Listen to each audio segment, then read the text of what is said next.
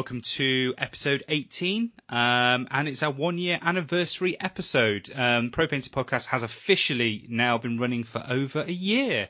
Hurrah to us! Yay! Yeah, so that's Jesus. That that's come and gone quick, hasn't it? Yeah, it has flown Yeah, by. it has come. It, it's flown past, but it also seems like a long, long time ago. Well, you know, I'm pretty happy that you know, if you consider the output of an awful lot of other uh, podcasts, we've got 18 episodes out in the first year. That's that's pretty good. Not I bad. think- I think Not that- bad. That's pretty darn good going.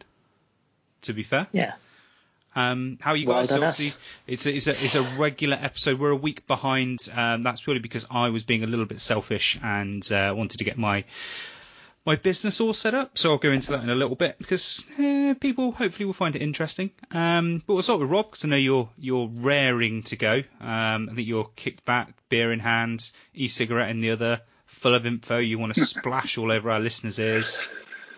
Yeah. Um, well, yeah. Uh, hi guys, and uh, if you just want to say thank you to everyone to, who's been listening, who's been with us through the, this journey over the last 12 months. It's been uh, been very, very nice uh, to be sort of doing it and watch the podcast grow.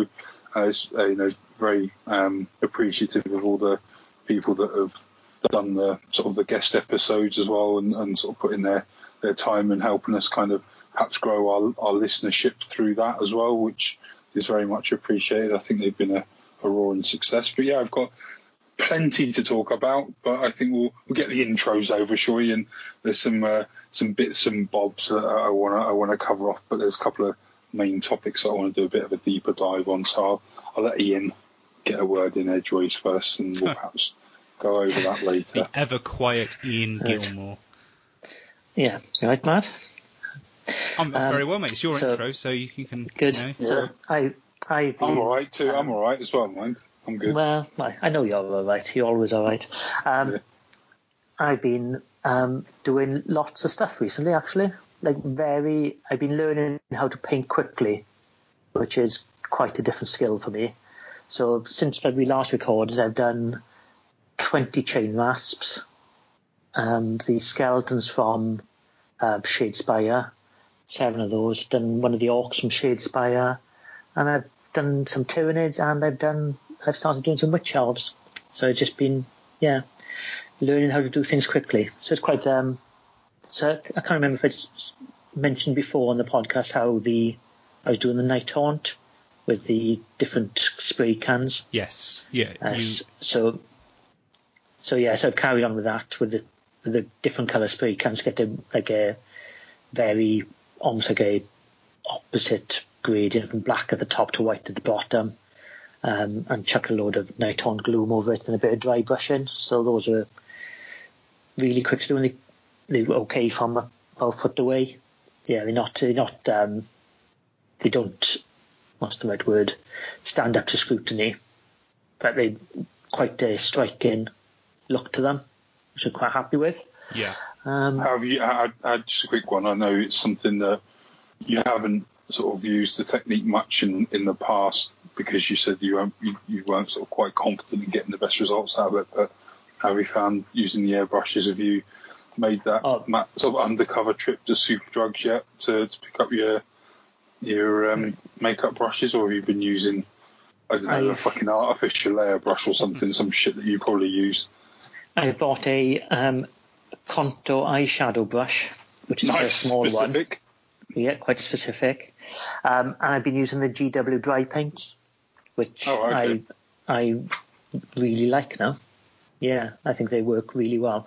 Um, so I used um, quite a lot of dry brushing on the skeletons as well, and that was to do the bone. I just um, spray coated them white, um, put a wash all over the bone, which was um, roughly one part um, the brown uh, shade, the army painter one, the dark tone, one part Inktensity black, which is a shade um, scale 75 ink, and um, about two to three parts um, Lahmian medium.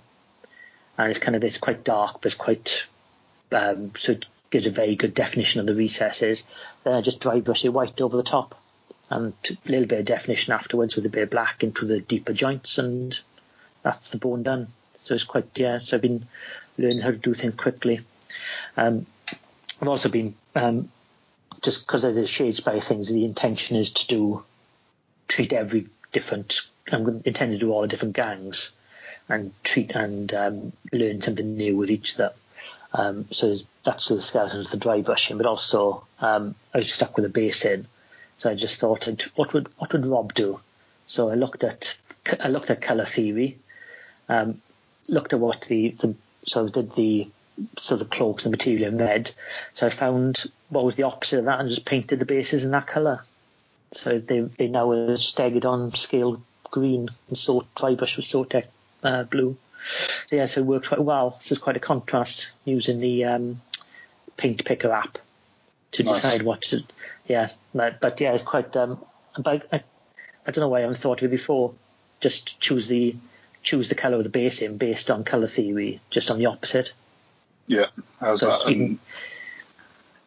Because it's complementary. Results, but it's, yeah, it's, it's complementary, but it's also quite contrasting.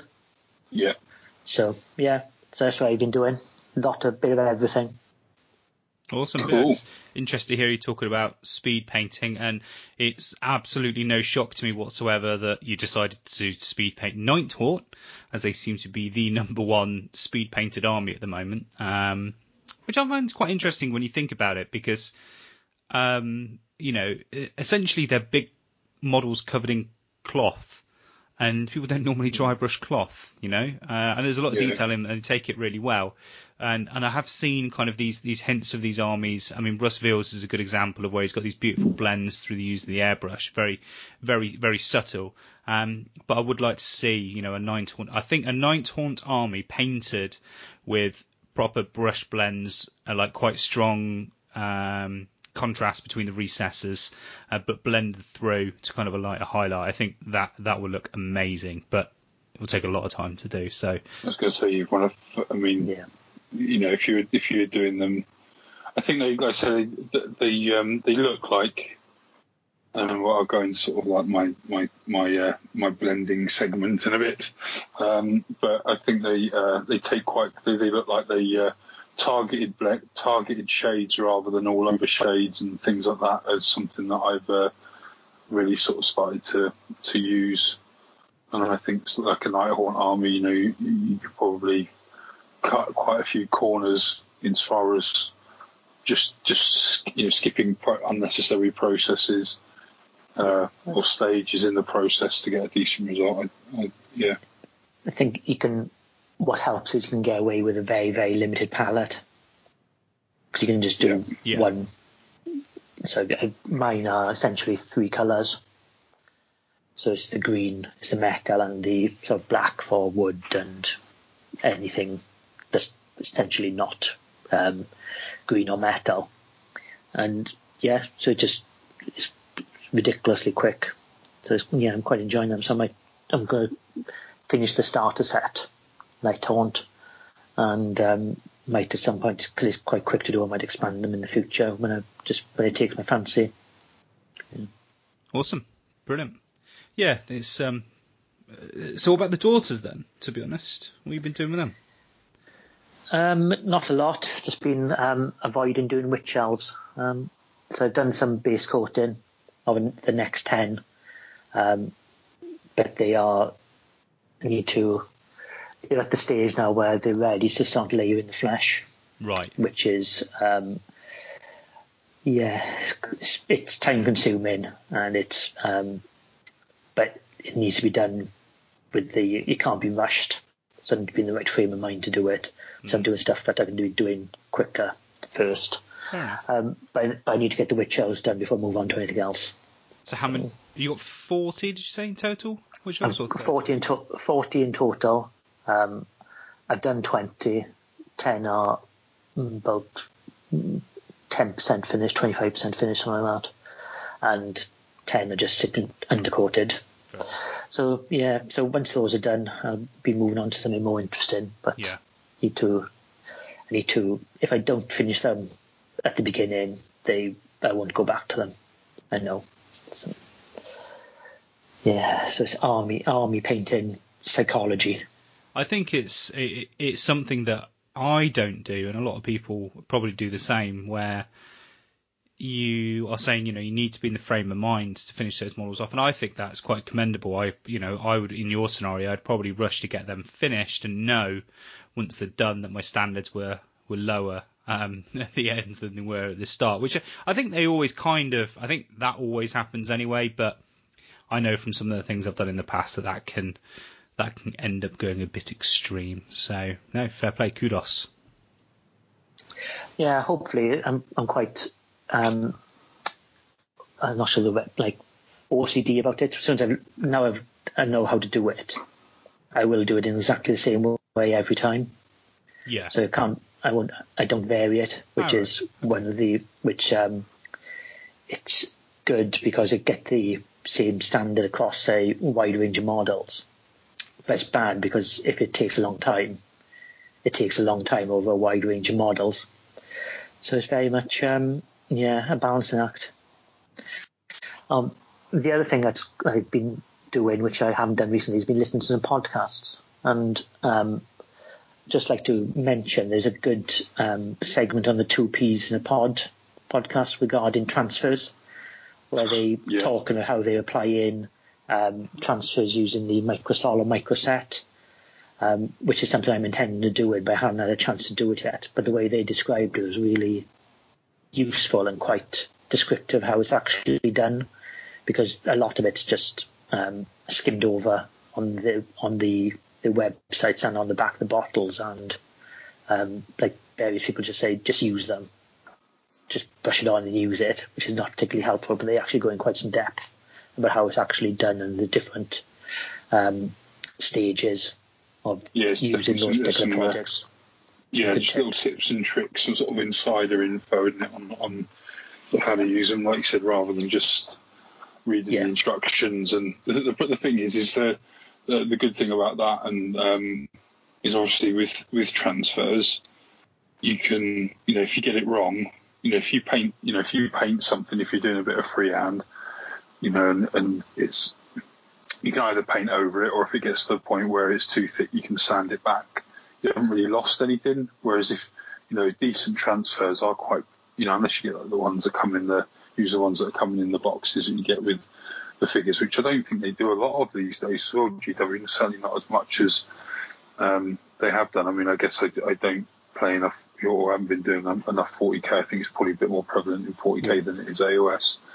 But certainly, um, you know, if you mess up a transfer, that's you're down a transfer, aren't you? Do you know what I mean? Whereas if you're, you know, if you mess up a little bit of a paint job, then you can always, Yeah, you know, you haven't used, really used that much paint, so it's kind of, it's good because you know, learning those tips, you're not, you're not actually losing, you know, you're, you're less likely to, to waste your money. yeah, get get it right first time. Yeah, So, so yeah, so that's I think it was episode.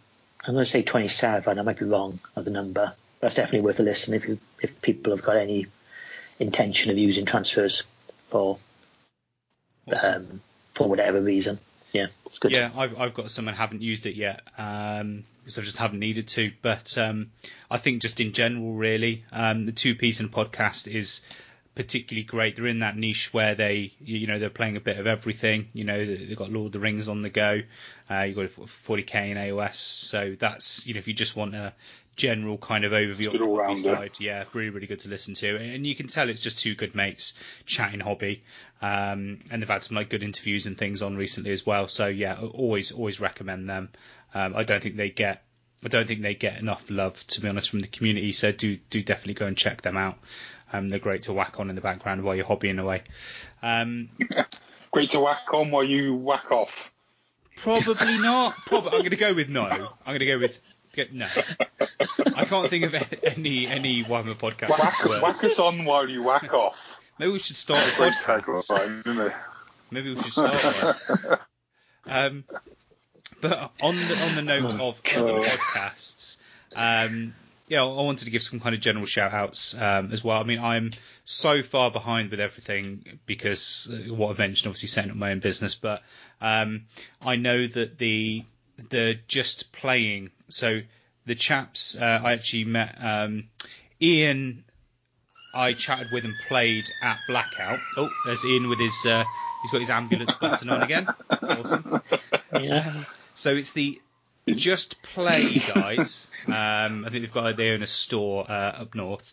So it's the Just Play Wargaming podcast, uh, and it's called Just Saying.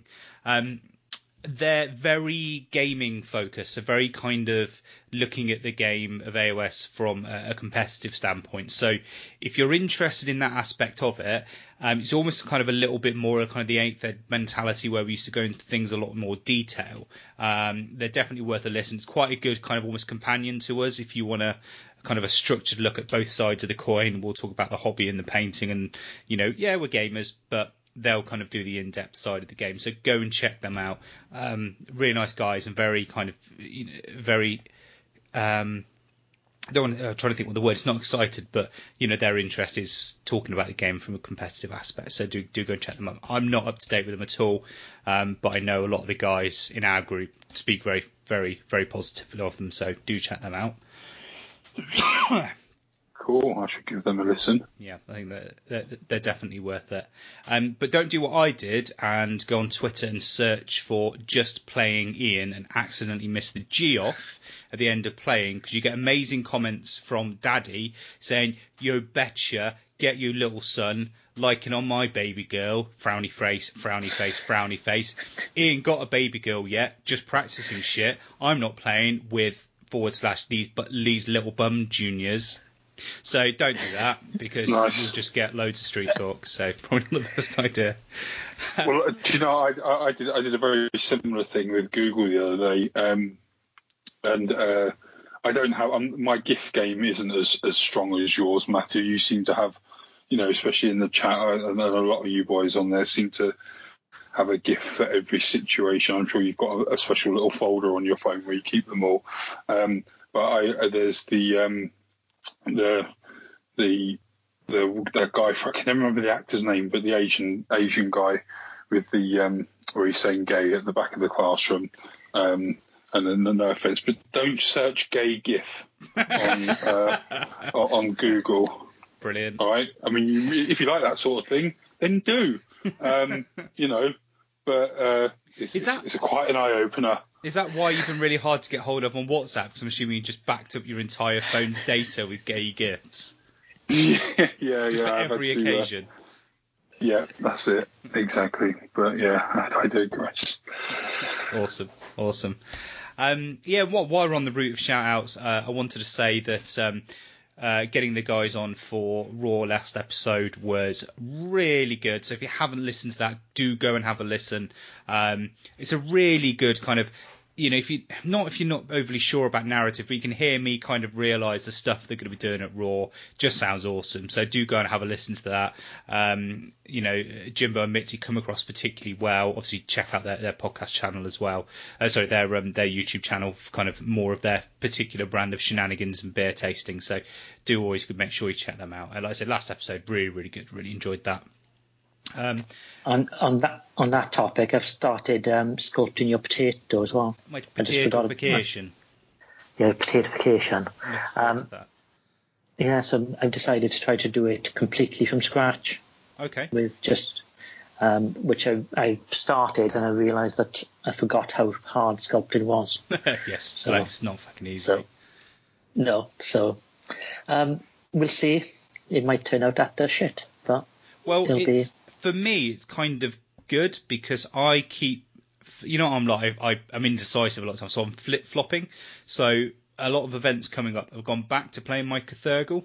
Um, because I'm not really much of a fan of the Tzeentch at the moment. I won't won't go into it too much, but um, I'm really I played a couple of games with my Cthulhu again, which has been a lot of fun.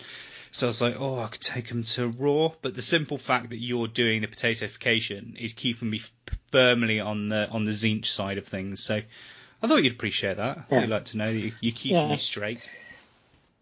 Good. Yeah, I've drawn some. I even drew some concept art. Oh. To like plan it out. Literally, literally on the back of an envelope. Brilliant. You must so, share that with me. No, well, it's going to be a surprise, isn't it? Oh, okay, cool. That's it's going to. No, it's, it'll t- it'll turn up in the post. awesome. Your little little just, potato. It's just going to arrive in the post. Yeah, it's just going to arrive. I'm not going to tell you I've sent it. okay, brilliant. Um, what I will say is, if anybody is doing any events and they want us to give a shout out, uh, as we did last episode, do let us know. Um, obviously, we've got a lot coming up. I mean, one I do want to specifically make a mention to is obviously our awesome sponsor, Curtain Games. Who, to be honest, if it wasn't for these guys, I don't. I think I'd just be skint. Like, I don't even know if I'd be able to play AOS at the moment. Um, so it's awesome that they sponsor us with products. That's what they do. You know, they, they, they provide copies of the of the core set, the rule books, and everything, so we can make sure we're up to date. Also means with the awesome announcement of Beastmen, which we'll get onto in more in a minute. We'll have that book and we'll be able to kind of, you know, uh, give you our thoughts on that straight away. Um, they've got a doubles event coming up at their store. So again, it's Curtain Games, um, just outside Exeter. Uh, it's £30 for a doubles event for one day. Um, 6th of October. Um, doubles is always good. They've got seven tickets left at the moment, so that's 14 people, seven teams. Do go. Honestly, I can't encourage people enough to get signed up for that. Uh, it'd almost be awesome if you two came and did it, but I, I get the logistical nightmare of that happening. Um, so do go and check out Curtain, and as always, they've got a really good, really clear website. They're getting the new releases up regularly. Um, they're hitting up stuff like Legion as well, um, true stock levels, uh, decent price before you get free postage. So you know, support them, support them, support them. Because as long as we keep them happy, they'll keep us happy and they'll keep us doing what we're doing. So that that's really important. Um, and this weekend, so you'll be listening to this on Friday, and on Saturday, uh, a load of us will be up at their what they're calling the second edition Slaughter, um, their first AOS two event uh, on Saturday. So super excited for that. And I'm going to see if I can make it a hat trick because I've won the last two. So see if I can win three in a row. Don't think it's going to happen, but it could. So it'll be interesting to see what happens. And they've got live stream and everything set up now, so you can check them out on the live streaming side. Um, and to go hand in hand with that, um, I wanted to give a quick shout out to um, uh, Bravery One. They've got their so they've had their very well received, um, particularly this year, um, uh, the Bravery One British Open, which is Bobo uh, which obviously we, we weren't out, but a lot of great feedback. One thing I wanted to say is I love the fact they did one to three for coolest army and for painting, which I think is really, you know, I, lo- I love that. That's I don't think an event could do better than that, other than you know chucking in some judges' choices as well. So that's awesome. Um, so they've got Crim Bobo coming up, which I, I, simply can't attend. I don't know if you two are interested, but um, unfortunately, I've got my Stag Do reunion, and we've got um, we've got Raw kind of earlier in that time cycle. So it's on the 23rd of November. Um, if it's below 50 players, I think they're on about 46. So they're doing pretty well on the players front. It'll be a one dayer. Um, it'll be a two dayer otherwise if they go over the 50 players. Um, basically, a Christmas party, games, um, £23 deposit. Details are on Twitter, so follow um, at Warhammer underscore AOS. So go and check them out. Um, we're going to be doing a little bit of, possibly doing a little bit of sponsorship with them for some of the painting awards. So I don't know if you two are tempted to rock up to that one. Where's it? Where's it? Do you know? Uh, is it Link, Is it Lincoln Way? Yeah, it's Lincoln, it's I think. Yeah, the tram show, I think. Hmm. Um, but anyway, yeah, no, I, I can't, I can't make it because obviously that I think it's the weekend after that we've got our little man feast um, thing going on. Um, so yeah, I, I, you know, unfortunately, I, although I, I, will be going to the standard Bobo tournament next year, I've uh, I've pledged my my attendance to that. So looking forward to it's a bit of a trek, but I think it's only right that we uh, we support a you know a, a, different. I mean, it sounds like it's it's just a different uh, type of thing. You know, it's very much in the. It seems like a like an old old school tournament, but turned up to eleven, doesn't it? You know, with a live band and you know lots of uh, sort of fun and games, as it were, um, bunny ears.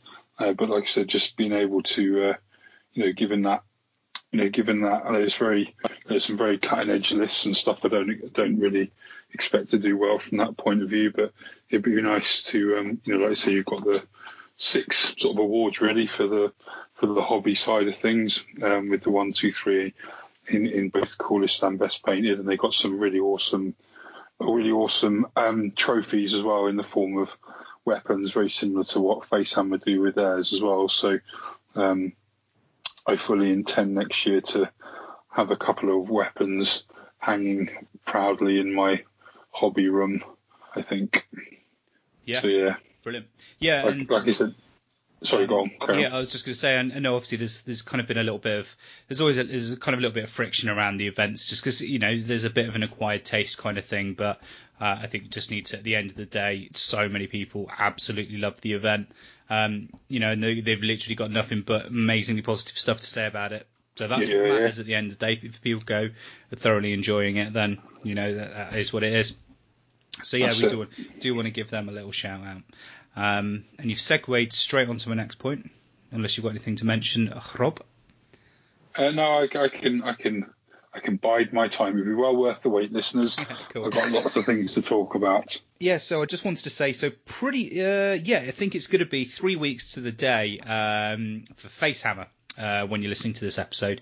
Um, and I just wanted to, I just want to kind of uh, mention something just to make, you know, if anybody's listening and they're going to Facehammer, which we're not going to tout Facehammer because it's sold out and they've got a waiting list and it's going to be brilliant. I think, I think now Element Games is my favourite venue. I think Firestorm was great for Blackout, but it feels a bit kind of it feels a bit worn. I think they need to spend a little bit of money on it. But obviously not not not something to get into right now. But yeah, so it's going to be brilliant.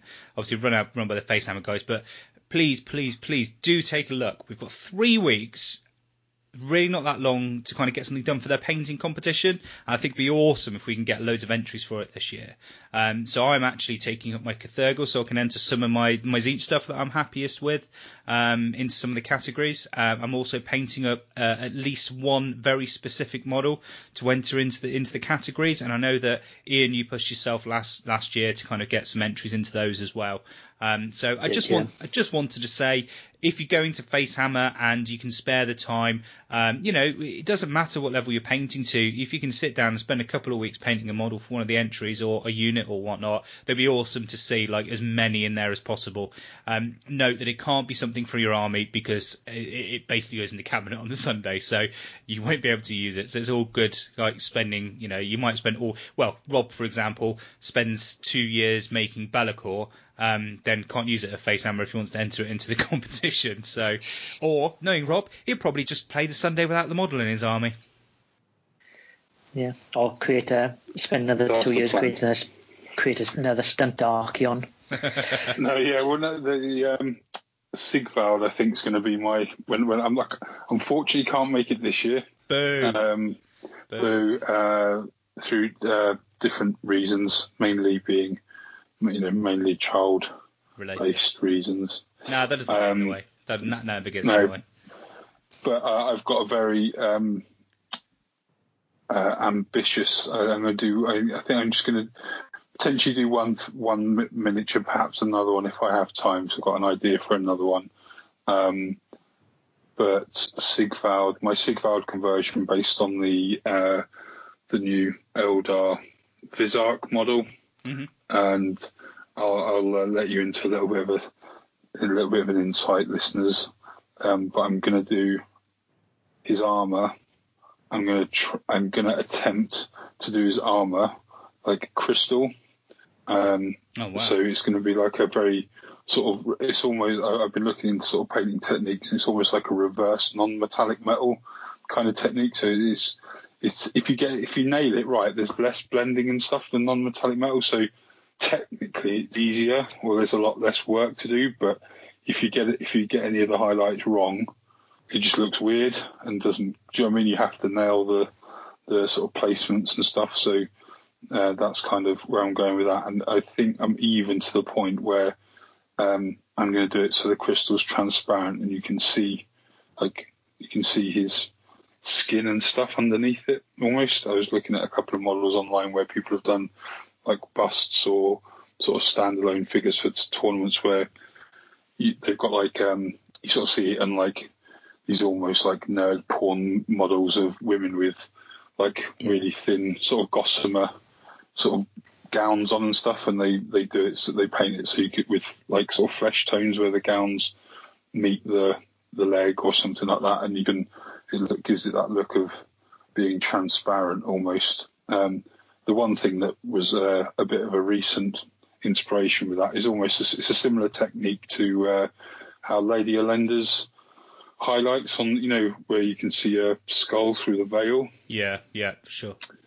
Uh, I've seen someone do like Lady Olynder, but with that, and it's almost transparent, like a gossamer kind of thing, where you can see the actual skull through it.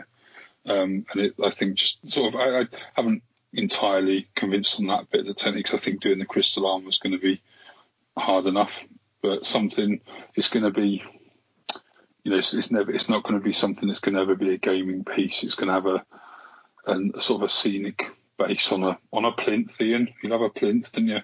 Um, mm. So it's going to have a triggered triggered Ian. Um, it's, it's going to it's going to have a plinth and it's going to have you know like you sort of see where it's almost like a little mini diorama. Um, yeah, so full on, full on, you know, best of my ability paint thing, and I think next you know a year to get that done as well as the, the portion of my Be'lakor army. I think it's a realistic goal potentially. Awesome. That sounds fucking mental, but yeah, yeah. okay, um, fair play. That's not something I would, I would be trying to challenge, uh, trying to attempt, to be honest. So, um, fair play. Well, I've got, uh, it, it, there's, um, and we'll put it in. We'll put, I'll, I'll tweet it from the um, from the podcast account so people can have a look. But there's a, the, I got the inspiration from uh, as a, a gentleman. I will credit the, I'll find the guy on Facebook and credit him on the on the post. But um, he's done painting Morathi in a very it's very similar to um, uh, Ben Savva's uh, lovely sort of mixed order army that he, he, he had at Blackout, but that very sort of like Byron-esque kind of limited palette type thing. Um, but he's done Morathi's headdress rather than the gold that it is on the sort of box art. But he's doing it in that like crystal kind of paint scheme and it just looks amazing. So I've been I've uh, been back and forth with him on Facebook Messenger a couple of times to try and get some pointers. But yeah, that's uh, kind of the inspiration. So it'll be very similar in colours as well to that. So I'll I'll, I'll, I'll tweak that when when we're finished here, and, and people can have a look and see what they think. Awesome. Yeah, I'm sure people will be well interested in seeing that. To be honest, particularly with the credit. So definitely do that via the account. Fantastic. Awesome. Um, cool. So the other big announcement is um, Pro Painted Studios uh, has finally opened its doors. So that's my yay, yay, yay! Long time coming. So for those who don't know, I've been working for the last year or so uh, with a with a dodgy Chinese laser engraver, kind of making little gaming tools and token sets for kind of club What's mates. Their name? And people have met off the uh, off the tournament scene. It's not literally a little Chinese person engraving. um, so it kind of has limitations. Oh, Mr. Li- oh no, not even, not even going to do that racist. Sorry, apologies, Stop. listeners. Can you cut that? Can you edit that? Stop. Um, so yeah, I've um, I've been building up kind of my experience of working with that for the last year or so, uh, but never really had anything I can commercially sell because it's never. I'm quite I what I what I do. I really want stuff to be 100. percent So um, there seems to be demand for it, and you know I've I've spoken to plenty of people who I mean, I'll give you a perfect example. I played Darren Watson, uh, I think it was the last game at South Coast GT this year, um, and he had his, his well-known Nurgle list, um, which features Unit 40 uh, Chaos Marauders in there, uh, obviously marked with Nurgle.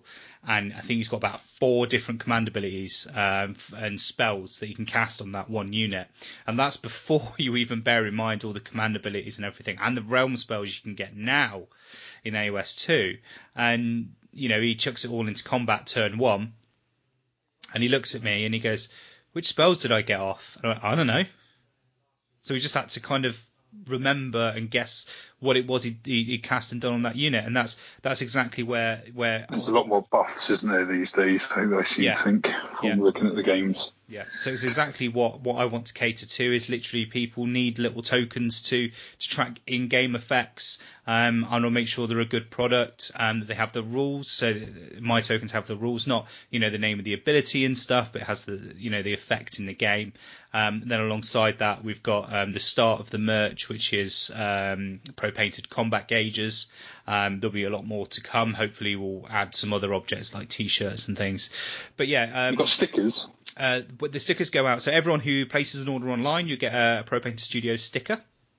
Um, nice. And I like you know, my stickers. yeah, stickers are good. I, I like them. They- They came through. I was like, yeah, these these are cool. I like these. Um, so if you check out, it's nice and easy. It's www.propaintedstudios.co.uk. Um, postage is very cheap because we can send out a lot of these things um, in quite small envelopes. So we're only one pound fifty, one pound forty nine to be precise for second cast delivery. Um, but we do do free delivery over twenty five pounds.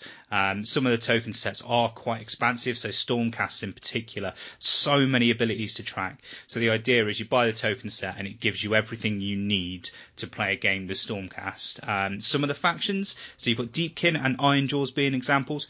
We lo- we know people absolutely love stacking their command abilities. So the Deepkin set comes with three tokens with plus one attack for the, the, the Lord's kind of command ability, which people tend to use on, say, units of uh, uh, uh, uh, eel riders.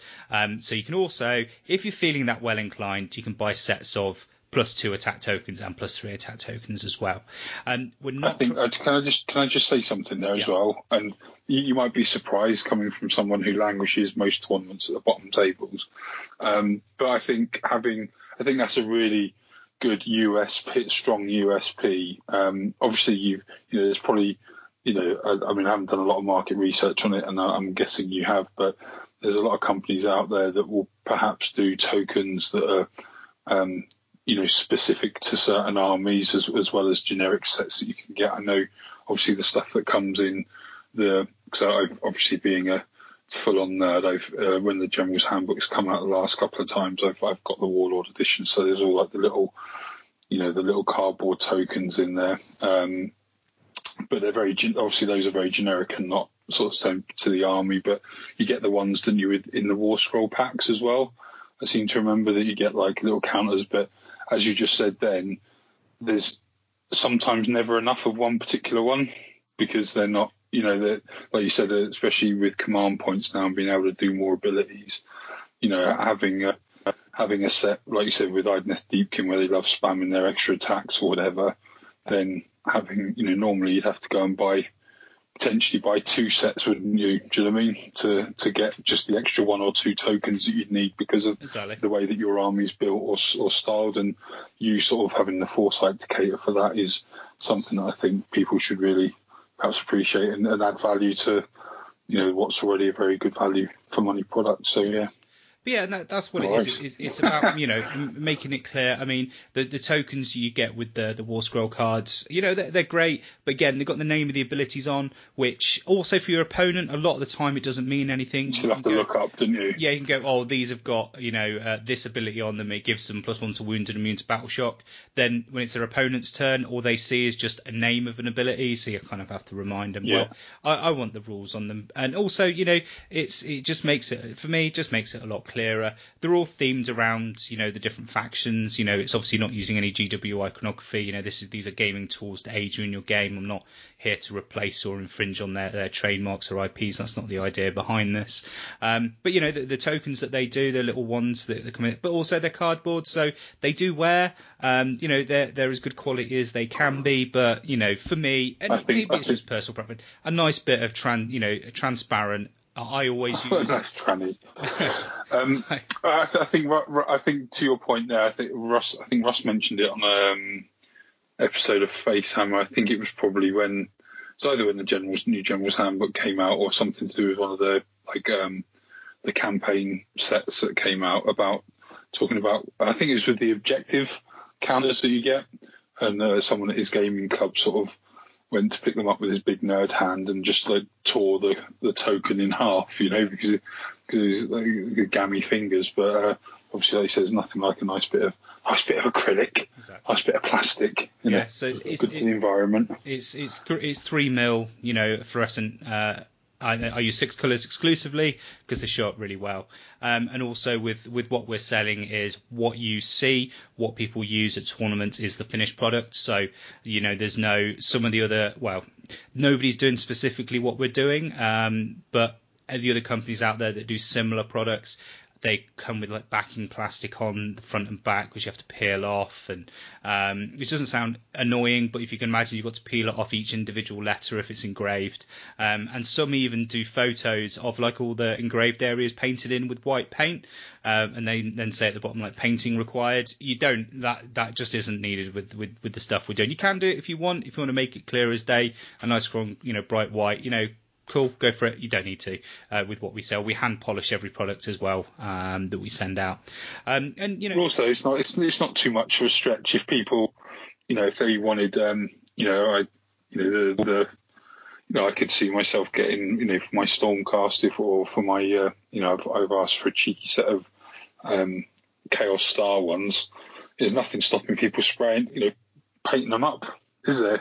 Yeah. Do you know what I mean? Like I know it's a very good product and they look great, as you know as they are, and they, they they're very bright, and the, the acrylic's really good quality. But there isn't anything anything stopping from, you know, nice spray can, dry brush, seal them in some gloss varnish or something. You get some Ronseal on there, so they're pretty hard wearing. There's nothing stopping anyone from doing that either. No. And I do custom work as well. So if you want anything I do is customizable. So again, if you need, you've got a token set and you've got a very fruity build, uh, and you want some extra tokens and whatnot, you know, do just do just contact me and let me know.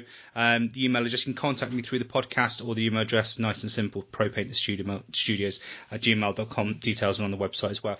And also because you're all lovely listeners to the podcast, and to be honest, I want to see if you guys buy anything. Um, you can enter the discount code. This will be live as of this episode going out of Pro Painted Podcast, all capitals, nice and easy. Pop that in, and that will give you 5% off um, any order through the website. So, yeah, no, I'm excited to see. You know, I've had a lot of good feedback, and people seem to be happy with them, and the orders are kind of trickling through and going out. So, I know I'm kind of tooting my own horn, but it's something I'm super excited about. And yeah. move on from this advertisement break in a minute. Listeners, don't worry, it's fine.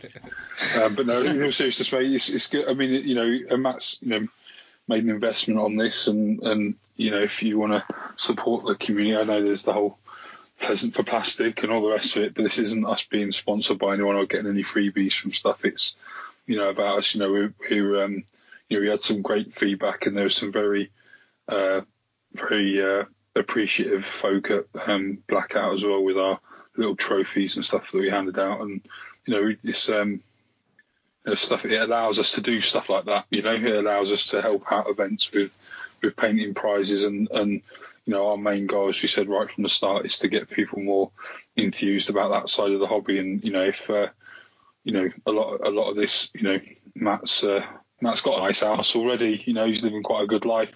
He's not driving. I'm, I haven't got. I haven't. I haven't. I haven't got. I haven't got my Lambo at the moment yet. So uh, most of the money will be going towards that. But certainly, you know, a lot of the money.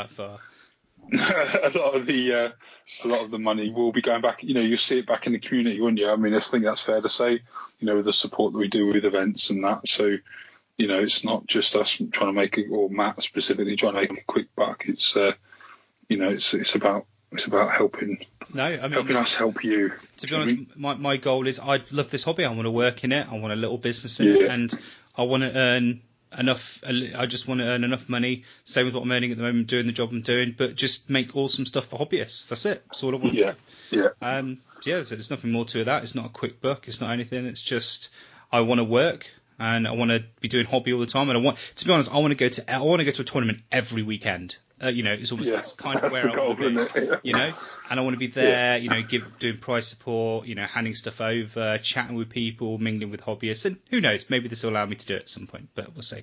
Anyway, there's enough self promotion. Um, but obviously, do go and check me out. Um, we'll, we'll take a little break there, and we'll crack back into the kind of the meat of the episode. So back in a minute.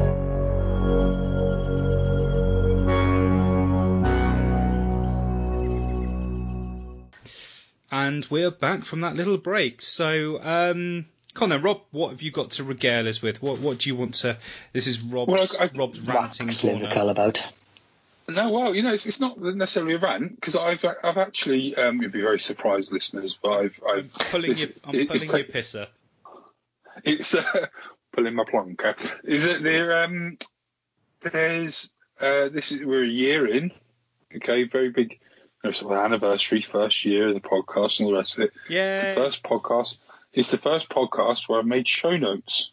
So um, I've got them here on my on my little. I've got a little I, a, a little while ago. I bought a pad uh, to have in my hobby room where I can uh, mark down like painting schemes and painting combinations and mixes and stuff. So I've, I've, I've taken a page out of that and I've written down some show notes. So well, I'll, I'll first start off on recent purchases. Okay, we're gonna have like a jingle for this or something, or is it just going to be me talking no, crap? No. Um, No so jingle. yeah, couple of things, right? And I just want to give a shout out. Um, I know he's, uh, I don't know if he's back yet, but he's uh, been making me very jealous with updates uh, and photos on Twitter of him looking like he's having a lovely time in Italy. But Joe, um, uh, and there, uh, I think what's his Twitter name? His Twitter handle there is only Joe, I think. Uh, Joe Purcell on uh, on Twitter um, from Bravery One fame. Uh, rec- put a link up uh, from uh, quite an obscure electronics company that look like they supply um, uh, like a- actual like, wholesale electrical goods to, to to trade and stuff like that. But they actually there's a link and they got it on sale, and it's the uh, the daylight desk lamp that um, was the ones that they use at the heavy metal uh, heavy metal master classes. Yeah. Now, norm, I, I did I did actually it's a strip lamp, so it gives a bit better detail than a, a bit sort of better, better coverage than a than a spot lamp. Um, I did after seeing cause you we went on the these heavy metal masterclasses, and you obviously got to go to the weekend, but you also got one of these lamps free, um, which probably explained why the tickets were like 250 quid or something, or whatever they were. Um, and I went on eBay after to sort of see if I could get one because I, you know, I'm a bit of a fanboy. And, you know, if they if they're using magic lamps, then uh, it might make my painting better.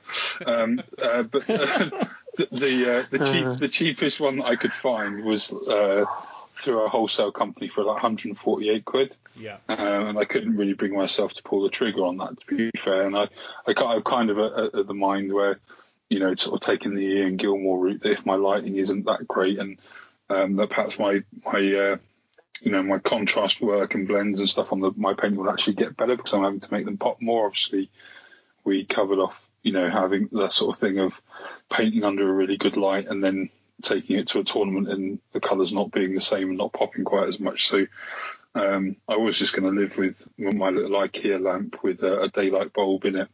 Um, but he put a link up about a week ago or so to this wholesale company, and they they had them for like about sixty quid, um, with quite a you know a bit of a whack off on the on uh, like a good sort of sort of forty or fifty percent off. Um, so I picked up one of them. I've, I've um, what's what's that post? Uh, the uh, DPD I've missed them twice over the last couple of days. So it's yet to be delivered. amazing But, uh, as well. yeah, they're usually really good, and it- it's quite annoying because it's it, like Kate's normally in the house. Obviously, she's on maternity leave, but just it just happened to be the two times where she sort of nipped out to pick stuff up.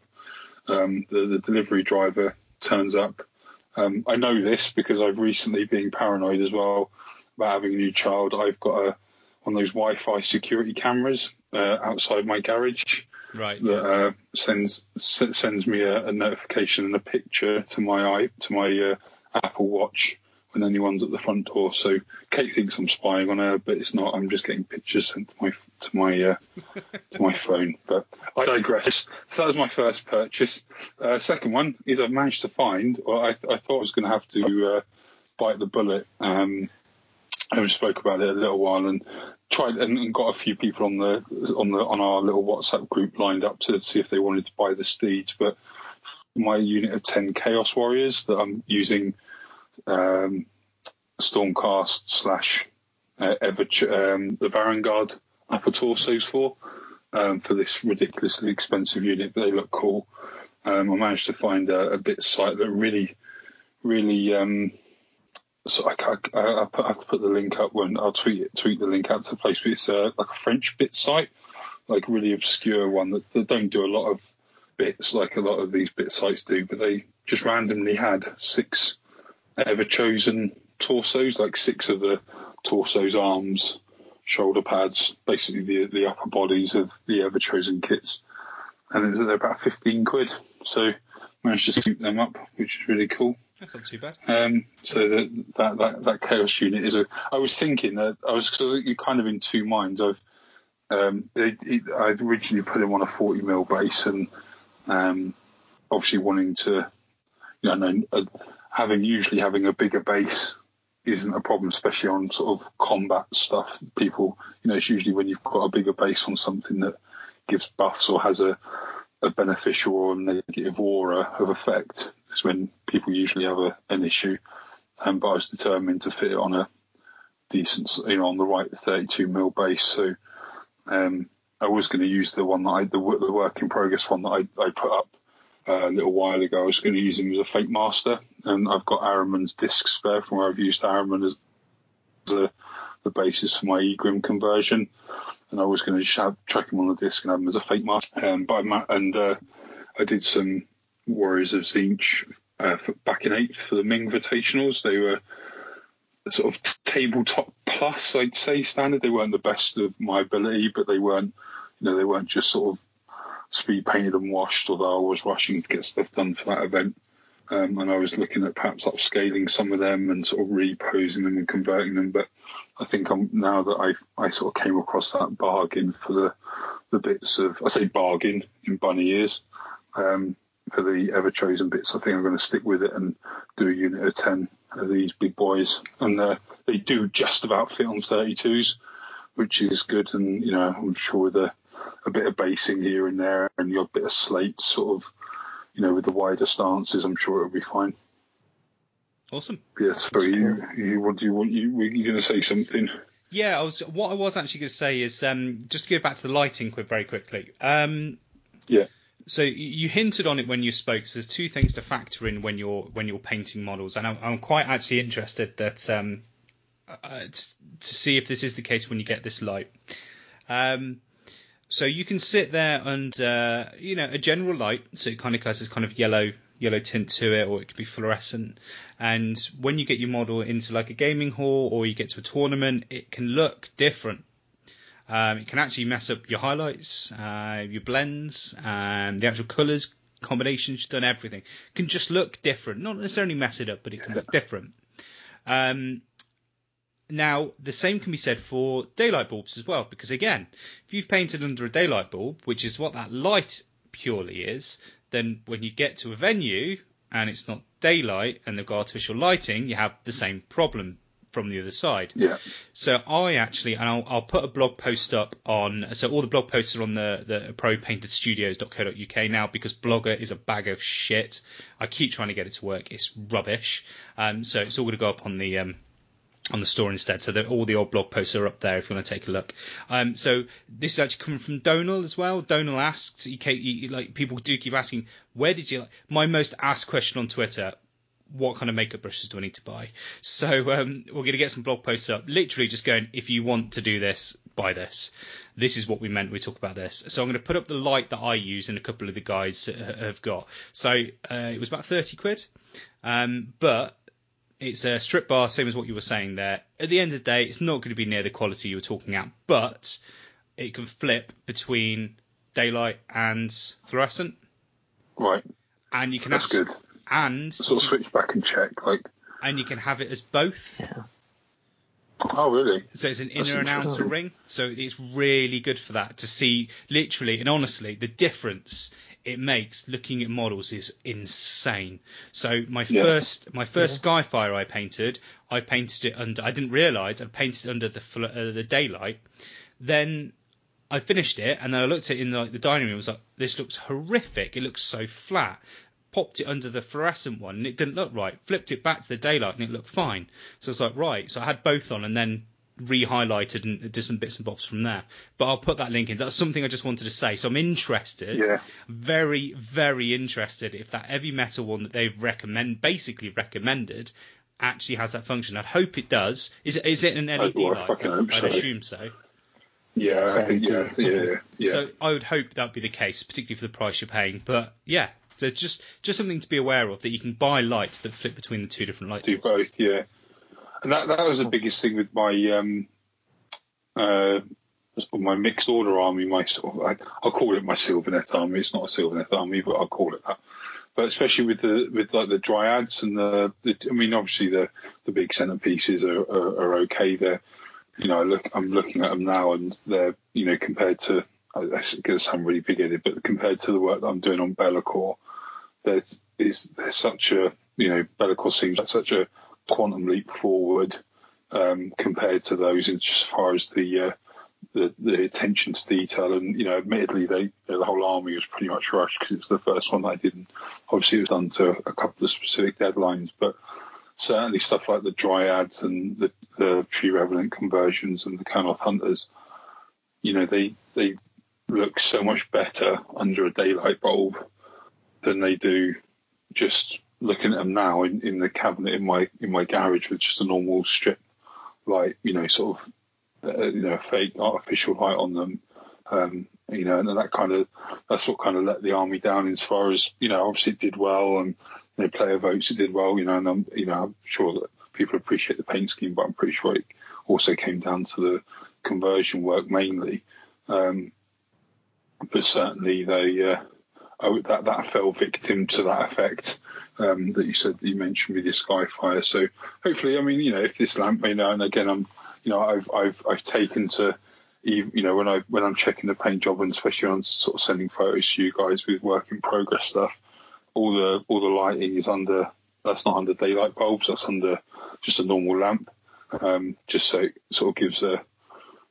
It's almost like a worst case scenario of, yeah. of how the colours look, isn't it? That's that's kind of what, and I think that's you know, and that's testament, I think, and I think probably Ian would agree.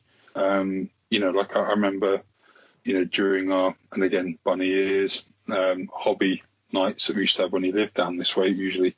Like it is well known now that it sort of came down to Ian sort of plugging away and me just sitting there drinking a load of beer. But um, I, I, did I did a couple of times, you know, sort of take stuff over there to paint, and I just couldn't focus. You know, in, in in his sat in his uh, dining room area with just a, a, a, bulb in, in the overhead light. I just couldn't even focus on the, the models, and I think that's probably a testament to you know how good Ian's paint jobs are.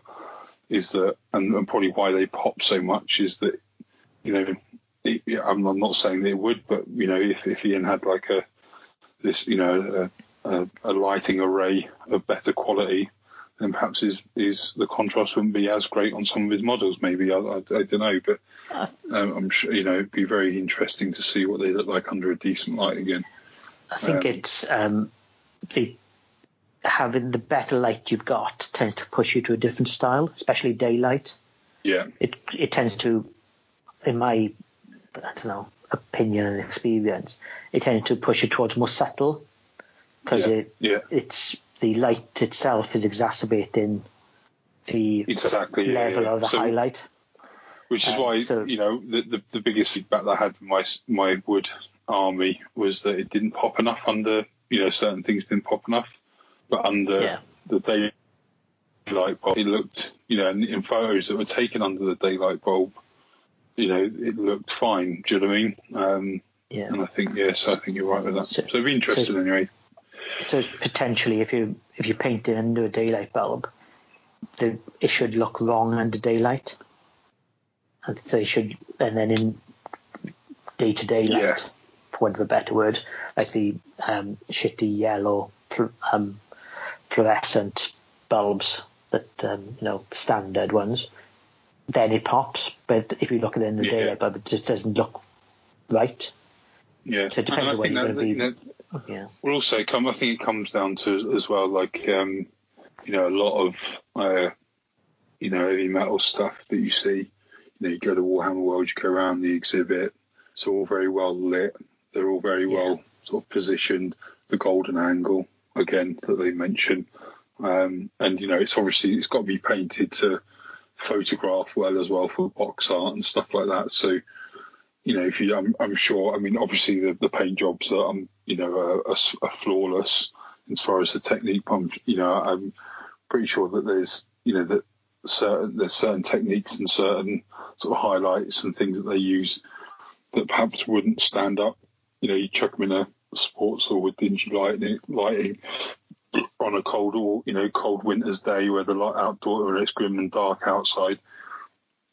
They might not look as good as perhaps they do, you know, in a display cabinet at Warhammer World, you know. So I certainly think that's, you know, there, there's something to be said about, you know, like you've always said to me, you know, to do that one, you know, go to a highlight that you think's, you know, strong enough, and then go one step further.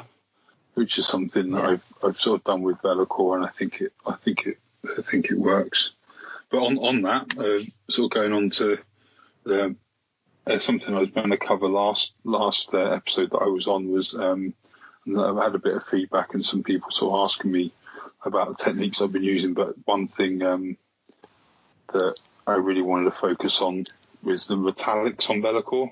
Um, and I know we touched on it. I touched on it basically, but it was one using a couple of uh, sort of products and how, how I was getting the effect. And have you ever, uh, have either of you guys tried to blend, you know, like how you would do a, a normal blend with normal colours, as it were? Uh, have you ever sort of tried doing that with the same similar technique with metallics? Um, no, I really a haven't. bit, a bit. No, yeah, I used to um, mix in um, black, either as ink or black paint into silver, and then Yeah. use that as the shade. yeah, um, yeah. But not, I haven't bothered for a while. With um, I mean, a a lot, of, a lot of things, and it's something that I um, struggle with to begin with because it was something that I want to do. But I, I, I, I one thing I did learn on the on the Order Army that I did my my Wood Elf Army or whatever you want to call it. Um, I'm quite the, sort of the one aspect of it I'm quite proud of was the the blending on, especially on like the, the prime spear and the the the blade on the, the guy riding the dragon. Um, you know, using stuff like the the Sybarite Green through the Kabalite, through the Incubi Darkness, and that kind of stuff, and actually blending using the the standard non-metallic cut colors, using sort of Lahmian medium, and you know, using glazes to achieve that. Um, trying that with metal metallic paints doesn't work. Like like Lahmian medium is, is Lahmian is okay to sort of perhaps thin the the the metallics down a little bit, so you, you you're not having to uh, you know, you're not getting thick coats on your on your thing, but you, you try and use that to glaze, and it just doesn't work because of the way the pigments are and the way the sort of metallic flakes are in it and that, and and that's what I, found with um, obviously with Max's uh, little recipe that he, he shared with me with the gold that they used on the arc that Anya used on the Archaon. Um, the, the, I don't know what it is in the in the shades, but the gloss shades, you know, mixed with metallic. So, like you're saying about using black to mix in with your with your silvers to create that darker shade and stuff, rather than using black, using like Nuln Oil Gloss. Um, and it just gives it just um, there's something to you know some you're probably the best person to speak about. you're into you know like I say you're into your chemistry it's your profession you're a doctor um, um, it's saying that you're into it is uh, probably selling you a little bit short to be honest um, you know, he's in he's into his chemistry is um, now, uh, but uh, um, there, there's something to do with like the tension in in and the way that Yeah. it mixes um, that helps you know help helps the blend and and another sort of secret ingredient is the um, the Tamiya thinner. Obviously, the uh, Tamiya acrylic paints aren't water-based acrylic; they're Yeah. something I else. I'm I- read here. Isop- isopropanol. Yes, that's the one. So Yeah. the, the the thinner um, in the in the Tamiya uh, colours actually contains that what you just said, and Yeah. uh, butter. B, how do you B U T Y L? How do you pronounce that? Sounds like a Welsh B- village. Um, butyl. butyl alcohol as well. Yeah. So um, that mixed with the metallic paints, and you, you don't want a lot of it because it does. Um, it tends to separate it a little bit, um, but that used with mixed with some of the the gloss um, washes and the metallic that you intend to glaze with. Um, it should. It's just like a revelation. It just glazes like you know a thin down layer paint that you'd normally use. You know, so that's uh, that- that's sort of kind of the the secret to to the to the blending that I've been doing on on the on the Be'lakor model. So having a lot of success with that at the moment. It does give. It doesn't. I intend to to matte use a, a matte varnish, um, which uh, will segue me on to my next latest purchase. Um, obviously, we're saying Matt that it um, it doesn't photograph very well. The gloss varnishes No, initially, well, not the gloss varnishes. Yeah. Sorry, the gloss washes we were saying about the gloss simply washes, because yeah. of what they are. Yeah. Um, so uh, it, you know, a, a, video of it does help a little bit to pick up. I think once they're um, once you know there's a there's a bit of matte varnish on it to dull it back. Um, I think you'll be able to see the the transitions a little bit better. But I think it, I think it's starting to work well. Um, I've added a couple of extra stages into the into the recipe that um, I'd been using for it as well. So it's about the metallics, not including, you know, not, not including undercoat and basing it with the Retributor armor Sycorax bronze mix. There's 11 other stages to it, so it's technically a 13 stage paint job, um, which seems excessive, but I think it I think it looks alright. What do you guys think? Yeah, I think it looks good. Um, I think it. I would recommend just experiment with the matte varnish on a small area to begin with, because I've had problems in the past where it just dulls the effect down. It stops it looking metallic. Yeah, yeah. I think, and, So and that just was the be careful. yeah, and and I, you know, I'd, I'd um, I'd always used uh, Testors Dullcote in the past, and you know, I, uh, you know, it does what it says on the tin. It just dulls stuff back, and you know, on certain models it, it's okay, but uh, you know, when when you're looking for that kind of finish, it it probably doesn't help much. So I, I did scour the internet on on on this subject, and Vallejo do um, uh, a varnish. They do a range of uh, air, uh, it comes in a bottle. You can airbrush it or paint it on, but it's, it's mainly for airbrushing. Um, and I, I, seem to remember Chris mentioning it on an episode of the Black Sun years ago, um, where he's done it a couple of times. But um, the, it's for people who paint mech, like mechas, so like Gundam, um, Yeah. Transformer kits, that sort of stuff, uh, where you can buy the kit. And it comes pre-coloured, but a lot of people do like um, they'll do pin washes in the recesses just to give it that bit of extra detail to make stuff pop, or they'll use um, like weathering techniques, weathering powders and stuff. And they, they've actually got a, um, a specially formatted matte varnish for that sort of stuff. And what it does is it it's a matte varnish, and I've, tried, I've I've tested it on a on a on a little test model already, and it's weird. It, it doesn't matte it, but it does.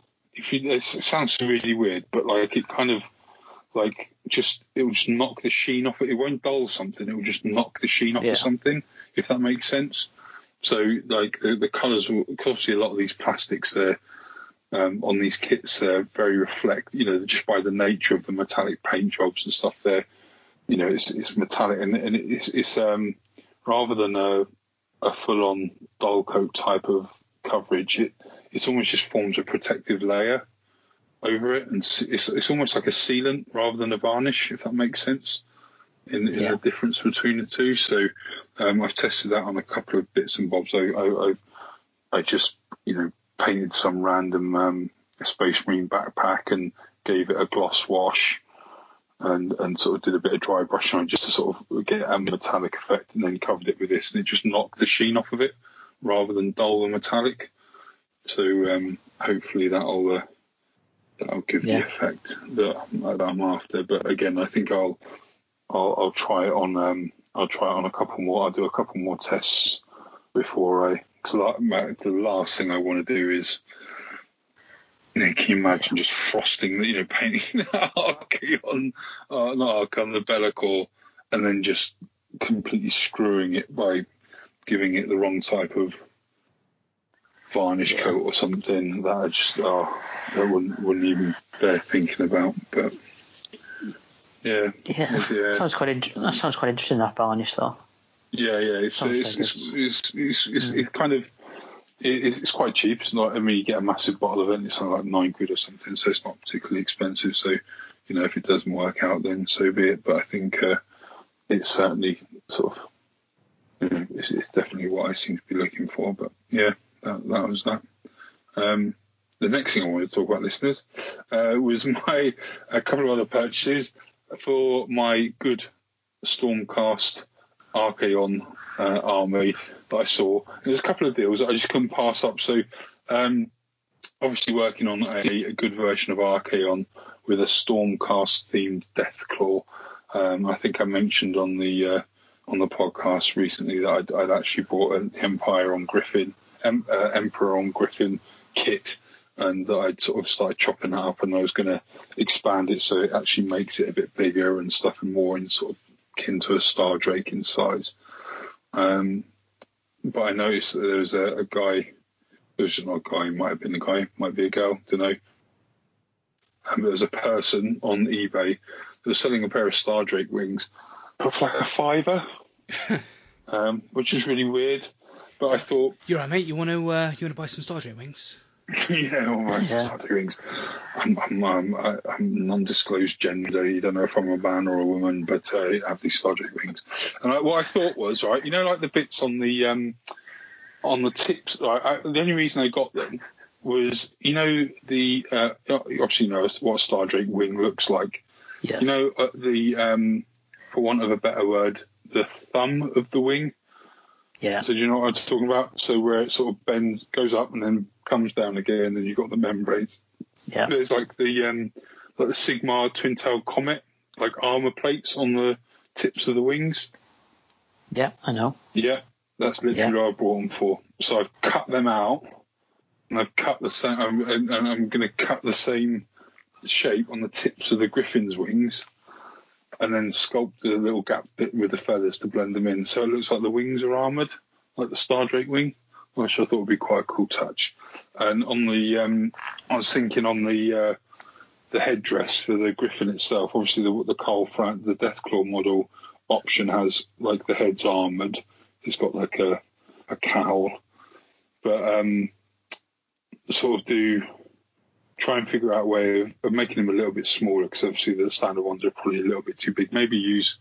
I'm looking at the kit now. I'm thinking there's like a little bottom section of the wing, but have you know like um almost like Thor's helmet where, or like a Dark Angel's helmet where you got like the wings on the side of the helmet, All right. Yeah. uh, but like have prosecutor wing like the like small version of the are they prosecutors Isn't they got dudes. Yeah, they got something like that coming out of one of the lanterns.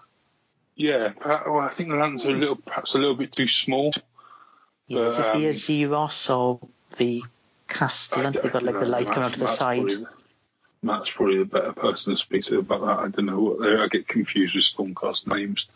I get confused and I get angry and I get angry 'cause I'm confused. Like a- Which- like which an are you old talking man. about, Ian? I think it's the Azyros. Is that the flying dude with the lamp? Yes, it Has is. he got the? Has he got? Has he got the light coming out of the way? it's not a lamp. I think So- it's a lantern. yeah. He has It's the a open lamp. lantern, yeah. Oh, I got my daylight lamp. Begone chaos. Yeah. But, oh, your highlights look good under this. I, I, I, I switched to not. I switched to non-daylight. I switched to the Yeah. yellow. Twin profile. yeah. Yeah, I think he's got the. I'm fairly sure he's got the the prosecutor style wing light coming out of the side of his lantern. Not a lamp. I, th- I Yeah. think uh, I think they're a bit too small for the side of a, a griffin's head, though. I, I'm looking at the prosecutors, and they've got and they've got like almost like two sets of wing. Like you've got like the big bits, uh, the sort of make the body of it, but then don't the Azyros or the Venator have like almost like the Prime have like a two stage sort of two almost two sets of, for want of a better word, feathers. You know, like the, the you know the the bits. You're not helping us out here, Matt. You know, I mean, we're me and Ian are struggling. To be fair, you're the Stormcast player. We just Yeah. sat back there with You a just- fucking with just- a brandy, just watch us big our hole, aren't you? Yeah, you- Happy one year anniversary, everyone. It gives a fuck about the fucking lights from the lantern. Move on. Jesus. Well, no, but you think, oh, well, whatever. But you think, uh, yeah, okay, I, I get what you meant, Ian. Yes, I think Yeah. they're probably too small, though. To be fair. Okay. but yeah, that, that's kind of. So I'm looking at basically looking at ways of uh, kind of storm casting up because you get you get like a big breastplate with him, don't you? Do you know what I mean? That's got the Karl Franz motif on it and stuff. Um, and you can switch that out for like a beast wizardy skull thing. Um, so you know, perhaps do a. I don't think it'd be too hard to sculpt some sort of uh, Stormcast style motifs on that. Um, but also uh, managed to find a really cheap young Valten. So uh, with the, the the young guy with the, the young version of him with the two hammers, with his uh, you know with him sort of screaming to the sky kind of expression on his face. Um, but that's kind of what I was going to thinking of doing with the the Celestant Prime. Um, turns out the head's fucking tiny, like really Yeah. small. So I was thinking of grafting that onto the actual Celestant Prime 11, like a bare-headed Celestant Prime, but his head's too small, so it only cost me a fiver. So I'm I'm going to uh, just use that as a reference and, and sculpt. I think perhaps use a. I'm looking through sort of you know Space Marine. I'm sure there's a Space Marine or a Stormcast Bearhead that's got the same sort of facial expression.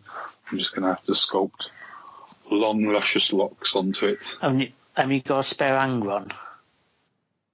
I'm not going to use Angron's head. I'm not going to cut up like a seven pound Primarch for. Yeah. Call yourself, de- call yourself dedicated. Well, um, like I said, I'm sure there's plenty of Stormcast slash. I mean, even if there isn't, you know, I'm sure there's, you know, there's plenty of Stormcast or you know other like Marine. Fuck me, there's millions of Marines out there, and there, so I'm sure there's a there's a head that will suit. But yeah, I'm not going to chop up Angron. I'm going to try and sign sell that boy bad boy soon. He's signed by the his box is signed by Simon Egan. You do realise that the guy who sculpted him. So it's a bit of a collector's piece. Is anyway, it? moving on. Is, yeah, it is. Yeah. Is it, is it really? It is, yeah. I met him on, on the on. The, he was there doing the Forge World Day when they released Angron. I had a good old chat with him about sculpting and stuff, and uh, he signed my Angron box. So yeah, Yeah, mate, could you sign my Angron? Um, I, hate that sculpt. Well, you know. shit. what's that? The Angron sculpt. Well, yeah. It was. Thing is, it was the first Primarch, wasn't it? Do you know what I mean? Kind of, you know, the hype around. It was the first 30k release and all that. So anyway, whatever. Yes, it's not the greatest. Um, so what's next on my list? Sorry about this, listeners. Literally just Um, reduced it in price. Yeah, yeah, well, yeah, brilliant. Thanks for that. Fantastic. So, um, yeah, well, I, I'm going to take a bit. I'm, I'm, I'm starting to get a little bit lightheaded with all the talking I'm, I've actually been doing. Um, so, I've got a couple of other bits I'd like to uh, talk about, but I think we perhaps tie them into other things as well. So, is there anything else that anyone else wanted to talk about, or is it just me? uh, it's just you. Crack on. Oh, I got that. I got that wet palette from uh, Red Grass Games from the Kickstarter they did. Oh yeah, I'm that's- pretty that's sure everyone's seen, seen, uh, seen it, all that all over Twitter. It's um, it's not very good. Um, moving on. Um, what? uh, I mean, it's all right. It's all right, isn't it? It's, it's, it's quite a bit of faff. I'm, I'm sure. I'm sure it'll come in handy once. Uh, it, it, the thing is, a wet palette isn't conducive. To, I've been doing a lot of metallics and using a lot of washes Right. stuff. So, and a wet palette isn't really, like I said, you don't really want to mix metallics with water.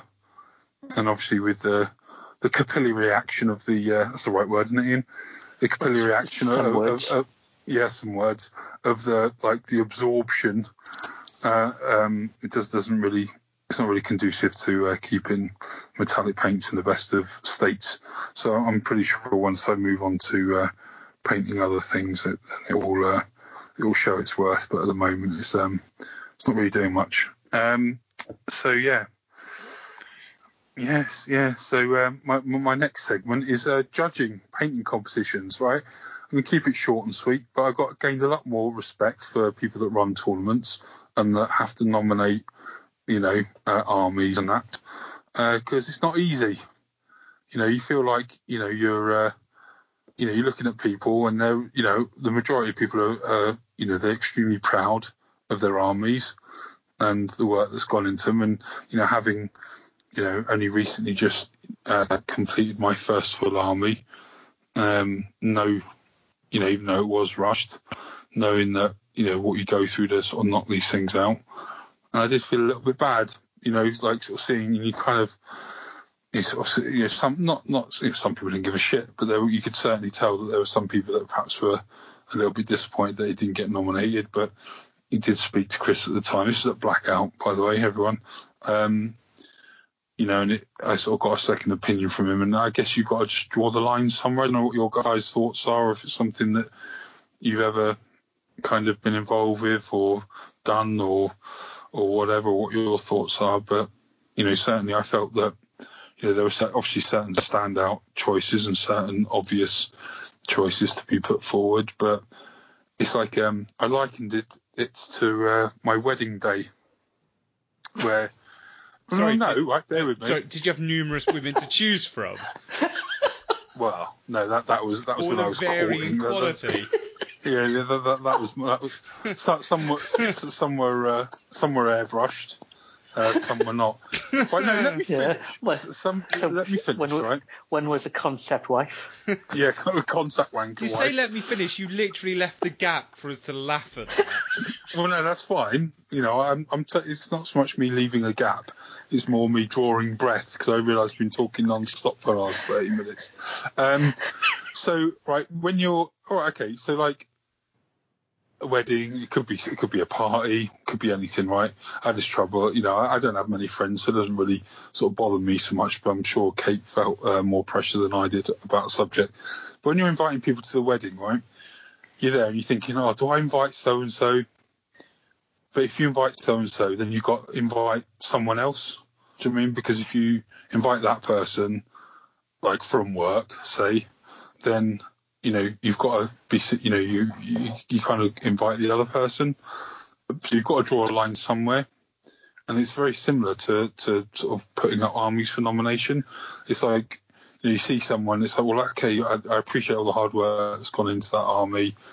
You know, it's really good you know, I, I really like it, but you know, if if if I if I nominate that army, then subjectively that person would perhaps, you know, that other person that I'm potentially not going to nominate deserves a nomination as well. Does that make sense? Um, Yeah. Yeah. so you know, and I and I think you know, again, it's, it kind of goes both ways. Like you know, it, being nominated, it's not like I'm like, and this is something that you know I'll probably encounter in a few years' time once Isabel grows older, and I'm sure there's parents that listen to this that you know maybe on my side of the of the fence with it, or might, might think I'm being a dick. But one thing that wrecks me about um, schools and other sort of institutions that are involved in this sort of thing is awards for p- participation. Um, you know, everyone gets a medal, you know, because you turned up. No, like that doesn't that doesn't breed any kind of level of aspiration. Do you know what I mean? So, like, as as much as it was difficult to perhaps not um, nominate some people, and you know whether they gave a shit or not, you know, I, I'm I'm quite you know I'm quite a softy in that regard. Like I'll you know I sort of I feel bad for that person because they didn't get nominated. It's obviously a lot of effort's gone into it, and you kind of think, oh well, I should should have done. Um, but again, there's got like Chris said, there's got you know you've got to draw a line somewhere. Um, and I think as long as you know if they, they you know I I did you know, there's a couple of armies there that I did try and give feedback to to the to the people that didn't get nominated, as well as you know, the, I mean, obviously the people that get nominated are you know up for the up for the award and all all the rest of it. But I think it's equally important to perhaps offer that feedback to perhaps didn't make the cut and say, oh, well, you know, you know, I was going to, you know, not to put sort of sound like a dick when you're saying it to them, but you know, I was going to nominate you, or you were this close to being nominated. I think that's probably a better way of putting it across. I was very drunk at the time, um, but saying, oh, you know, you were this close to being nominated. I think if you, you know, if you did this, or if you tweaked that, or if that, you know, if you improved that area, then I, I definitely think you'd be up for a nominate. You know, you certainly would have been nominated this time round, if not nominated in future events. So I, I don't know whether you guys sort of subscribe to that way of thinking or or what your sort of thoughts are on that. But I, I certainly had, you know, more people sort of appreciate that than than not. I think on the day. Yeah, I, I um, it's always been interesting if I, when I was first when going to tournaments when I wasn't getting nominations, um, to get the Yeah. feedback and quite often it's the same themes come out from different people. Yeah. So when multiple people are telling you the same thing, it's obviously that's what you need to take on board and improve on. Yeah, I mean, what So, yeah, sort of, I always mean, found it really- in- in- Well, interesting you say that. I mean, what sort of feedback did you get in your time? Because I'm sure listeners will, you know, it's very important that, you know, you know, didn't just start this podcast with the fact that you, you won two best coat painted in South Coast and all the rest of it. What kind of, you know, what's your journey been like with that? What kind of feedback have you had in the past? Um, basing, the uh, it was always the, the painting was like at a good enough standard, but the the basing would never, um, never didn't draw the eye in enough. It was a bit, was probably the best description was a bit games workshop. For want of a better description. You know, like from standard, um, the way that the heavy metal team and the army Yeah. painted team present armies, where it is just um, sand or texture paint. It's one colour, there's a couple of tufts in it, and that's it.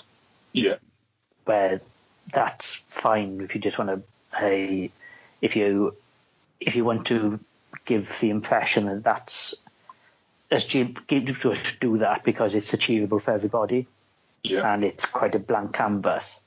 But yeah. when it comes to being, well as well, doesn't it? When they take Exactly. photos of the models and stuff. um, but when it comes to the next, when you're trying to um, draw people's eye in at a table and at a tournament, um, that need that needed to be worked on. So I, I tried to make on something I never really enjoy and probably never will enjoy. Um, but it, ha- it has to be something I had to become Pay better at. attention to, yeah, yeah. Yeah. What are your, what are So- your thoughts, Matthew? I mean, one thing I will say is when you would when you were going through the process, I know how I look at things because we would give our little trophies and stuff out. Um, I tend to. Do you tend to focus on the aspects you like, or do you try and focus on the aspects that you dislike to qualify people in or out? I think um, it's a good question. I, th- I, I when, I was uh, looking at armies, um, I tried to look past what would appeal to me and what would perhaps appeal to other people because I'm I'm only one person, and for you know you know to, to you know it's got to appeal to the most common denominator, isn't it? Do you know what I mean? Like it, you know if if if something you know I I don't think you know I if it were purely based on my taste, there might have been a different set of nominations. I think uh, you know you've got to take into account perhaps um, techniques or styles or things that you know might not necessarily float your boat. Like there's loads of games. There's loads of you go through the Games Workshop website or Cool Mini or not or whatever you know whatever resource of, of painting you know of great painted models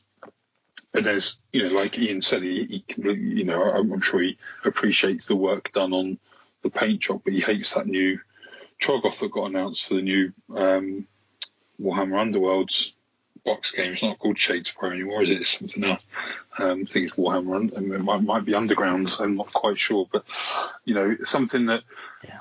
you know, if, if something, if a model or a conversion doesn't necessarily catch your eye or think you think, oh, that's cool, then you might not give it a second look. So I, I've, I've, I very much had to uh, find that almost take my what appeals to me hat off and look at a far, far more um, objective point of view.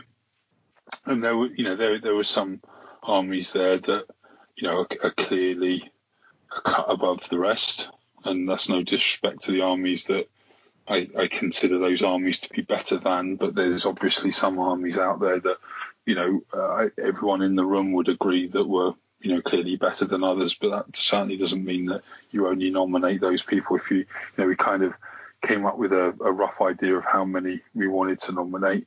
I think it was 16. Um, you know, it gives a good spread of, of, the floor. And I, I think again, using the, the wedding analogy, if you you know if you go any further than that, then you it's sort of almost in tears, isn't it? You get into into levels where you know I, you know I, I there were certainly armies that out of the 16 that I liked more than others, but you know I, I'd appreciate that the you know if I were to rank those 16 in my personal taste, stuff that came towards the bottom of my 16 might come at the top of someone else's, if Yeah. that makes sense. I mean, so you know, I had, I had to very, you know, I, I bared that in mind, and it was funny, you know, because again, you know, talking, you know, I mentioned it to you, and you know, I won't name people's names or anything like that because I don't want people to sort of feel bad or anything, but there were, they were, you know, a conversation happening about certain person's army, and you know that those two people were like, well, you know, oh, that you know, they they both agreed that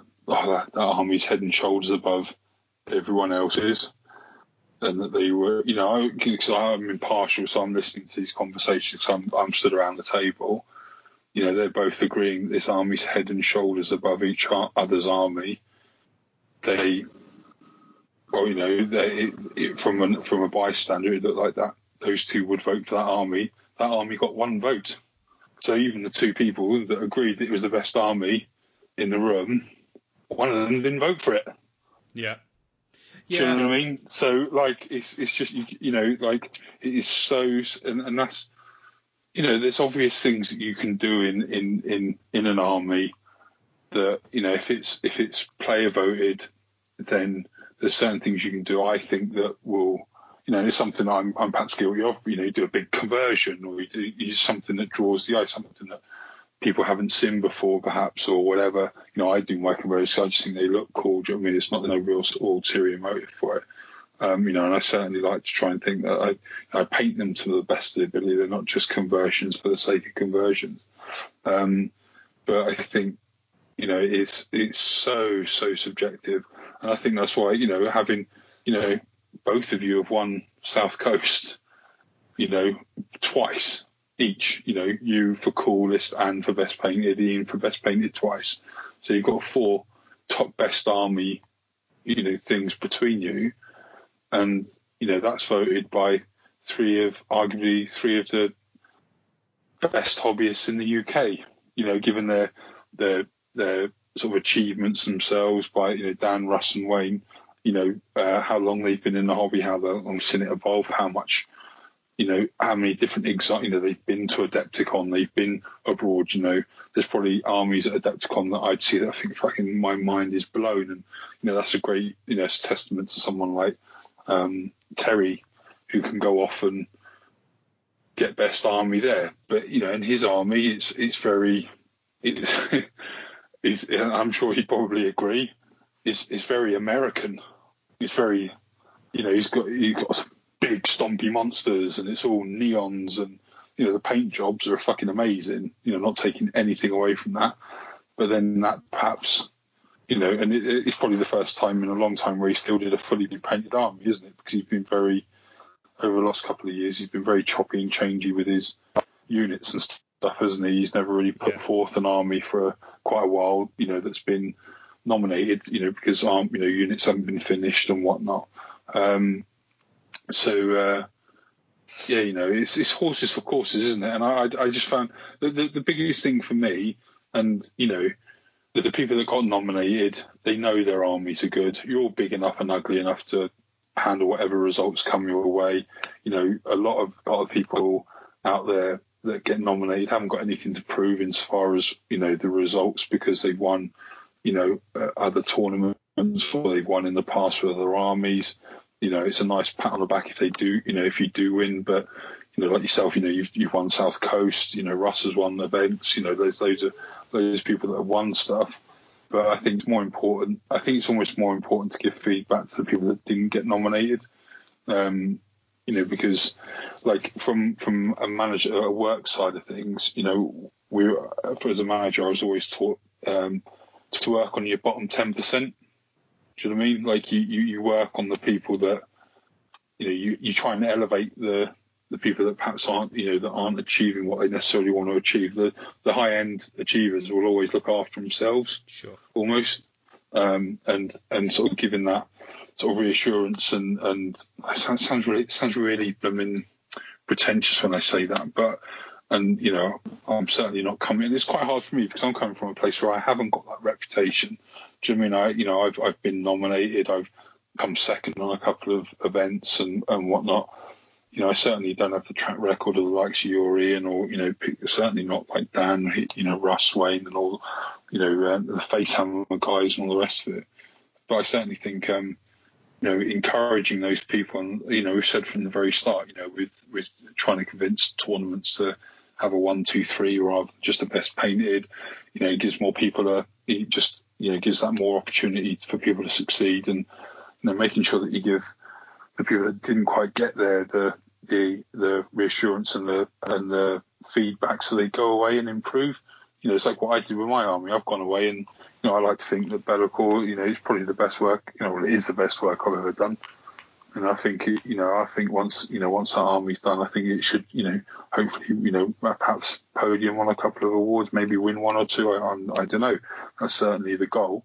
Um, but you know the drive that I've got to say no, I'm going to spend the time. I'm not going to rush this. I'm going to spend the time on it. If it takes, you know, if I've got to miss an event, then I've got to miss an event. I'm not going to undermine my own efforts by shortcutting anything. Do you know I mean I want to I want to put a product out and think, well, that's as that's absolutely the best I possibly could have done. And if I can help someone to you know towards that by giving them a bit of feedback, you know, like um, you know, you know, like John was made up when you know when when you gave him that when you when you picked out his army at, at Blackout. Do you know I mean? He, he went away thinking, right, I'm gonna no, I, I, gave him a bit of feedback on what he could do to perhaps improve the army a little bit, and like you said, doing a bit with with some of the models to draw the eye, eye in when he's uh, when people are looking at the army and all that kind of stuff. And he's gone away, and he's you know he's proper. You know, he's going to come back, and I, I think next time we see that army, it's going to be that much better. Do you know what I mean? And if if if uh, if I can walk away from something, obviously helping Chris out, take a bit of the load off with with his workload and that, and yeah, you know, do that. That's all well and good. But if you can inspire people or give people the motivation or the confidence to go away and improve their hobby, then we're all going to benefit from it. You know, not, you know, nominations are going to be tighter.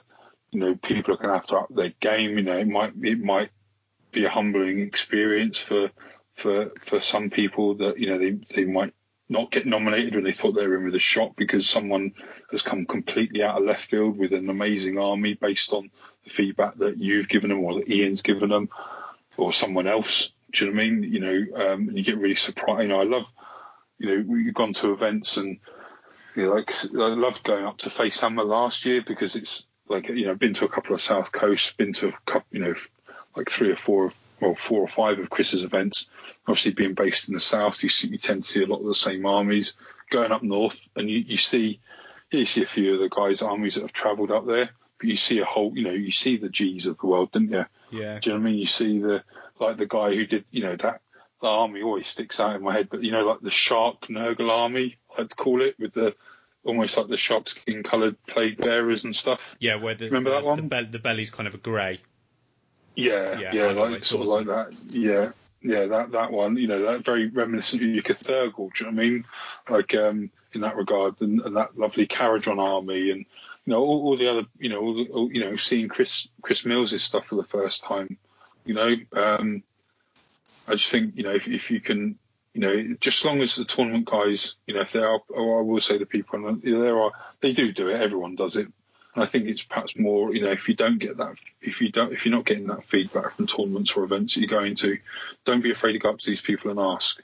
Do you know what I mean? Sure. Yeah, you know, it, it, might seem a little bit intimidating, especially if it's your first couple of events or if you've come up on your own or only with one other mate and you're not in a big gang of people and, you know, all the rest of it. Just, you know, no one out of all the people that I've met and I've interacted with since I've been doing tournaments, I've not met one person that has run a tournament that would not give you that feedback and, and you know, not you know they wouldn't be a dick about it. Do you know what I mean? Like you yeah. know, I remember going, to Russ the first time, and you know, everyone know everyone who's met Russ, he's you know he, he's uh, you know he's he's the uh, he's the Dutch to my Dillon. Do you know what I mean? Like he's he's a big lad, and he he, he can seem uh, you know quite intimidating to go. You know, and you know I'm not saying that you know I don't mean that in a nasty way, but he can seem quite intimidating. These people are are well known and they've got a bit of a rep and all the rest of it. But don't be afraid to go out there and say, look, you know, my army didn't get nominated, or you know, if its judges voted, you know, it wasn't considered in the running. No. You know, and what can I do to what can I do to improve it? And, yeah, I mean that's that's a good thing to end on, really, because we have we have kind yeah. of mentioned that a few times. Um, you will notice, listeners, that we've lost the dulcet tones of Ian. He's just texted me saying he's got problems with his internet connection, so he's gone, which means at some point he's probably going to disconnect from this call, which means we'll lose the rest of the recording. Um, he did say there's a football match on his local area, and he uses like just normal phone connection to get on Wi-Fi, so pretty mental. Um, was there anything you wanted to add add, Rob, before we? I think we should kind of call it no, no, for I, now. I, you know, that's. I think that's it. I think uh, you know, there's a couple other things I want to touch on, but I think they're good content for other shows as well. So uh, I mean, I'm glad. No, it's all good. We've, we've Thanks for letting me ramble, guys. No, no, sorry, had, sorry for the listeners. Real kind of Rob brain download, which is great. It feels like it, sometimes you know when we record it, you know, it almost feels like you're scratching around for stuff to talk about. But there's a lot out there at the moment. It's a really good time to record Yeah. a podcast. So hopefully it won't be too long Fantastic. we kind of get together. I mean, then, to be honest, if we're all available and even if it's just me and you and there's something we want to chat about, maybe we'll put some of Yeah. these extra episodes out. We'll keep mentioning. But um, yeah, I think we'll call it there before Rob, before Ian kind of ruins the Skype recording. Um, so yeah, so it's- yeah, goodbye from me. Um, and I just wanted to mention quickly, as always, we didn't mention Mercia. Check them out; they're doing awesome stuff. And um, we've got a new Gunship song for the end of the track as well, which is amazing. So look forward to listening to that as well. Awesome. I just want to say, guys, thanks for listening for the last year. It's Yeah, been great. Uh, thank you, Matt, for all your hard work as well, bud. Um, thank you, Ian, for your quiet, dulcet tones. I know you you'll probably you won't listen to this back, so you won't even know I've said that. Um, but yeah, thanks everybody, and uh, yeah, we're, here's to another many more years. No, no rush, no, no need to stop what we're doing. That's for sure. Right, yeah. Thanks for being listeners, and we'll catch up with you next episode where we'll get a little interview lined up. Bye. Bye.